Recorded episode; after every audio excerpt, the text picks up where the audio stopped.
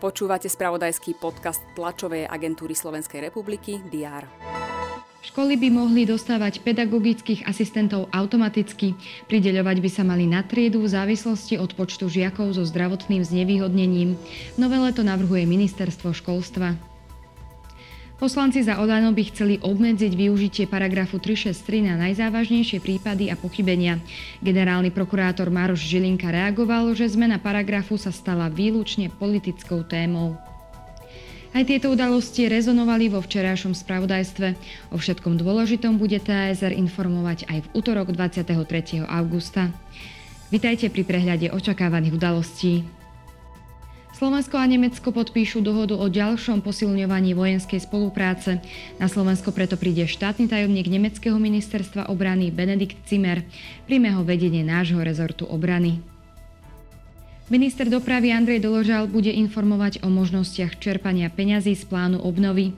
Na výstavbu cyklistickej infraštruktúry má ísť 105 miliónov eur a na rekonštrukciu verejných budov 240 miliónov. Nový inovatívny liečebný program pre ľudí s poruchami príjmu potravy predstaví iniciatíva Chuť žiť. Európska únia si dnes pripomína Európsky deň pamiatky obetí stalinizmu a nacizmu. V parku víťazstva v lotyšskej metropole Riga zbúrajú pamätník zo sovietskej éry, ktorý pripomína víťazstvo Červenej armády nad nacistickým Nemeckom. Ukrajina usporiada v online režime druhý summit tzv. Krymskej platformy. Jej cieľom je koordinácia krokov Kieva a jeho zahraničných partnerov na ochranu práv obyvateľov Krymu a ukončenie okupácie tohto poloostrova obsadeného a anektovaného Ruskom. Na samite sa zúčastní aj generálny tajomník NATO Jens Stoltenberg.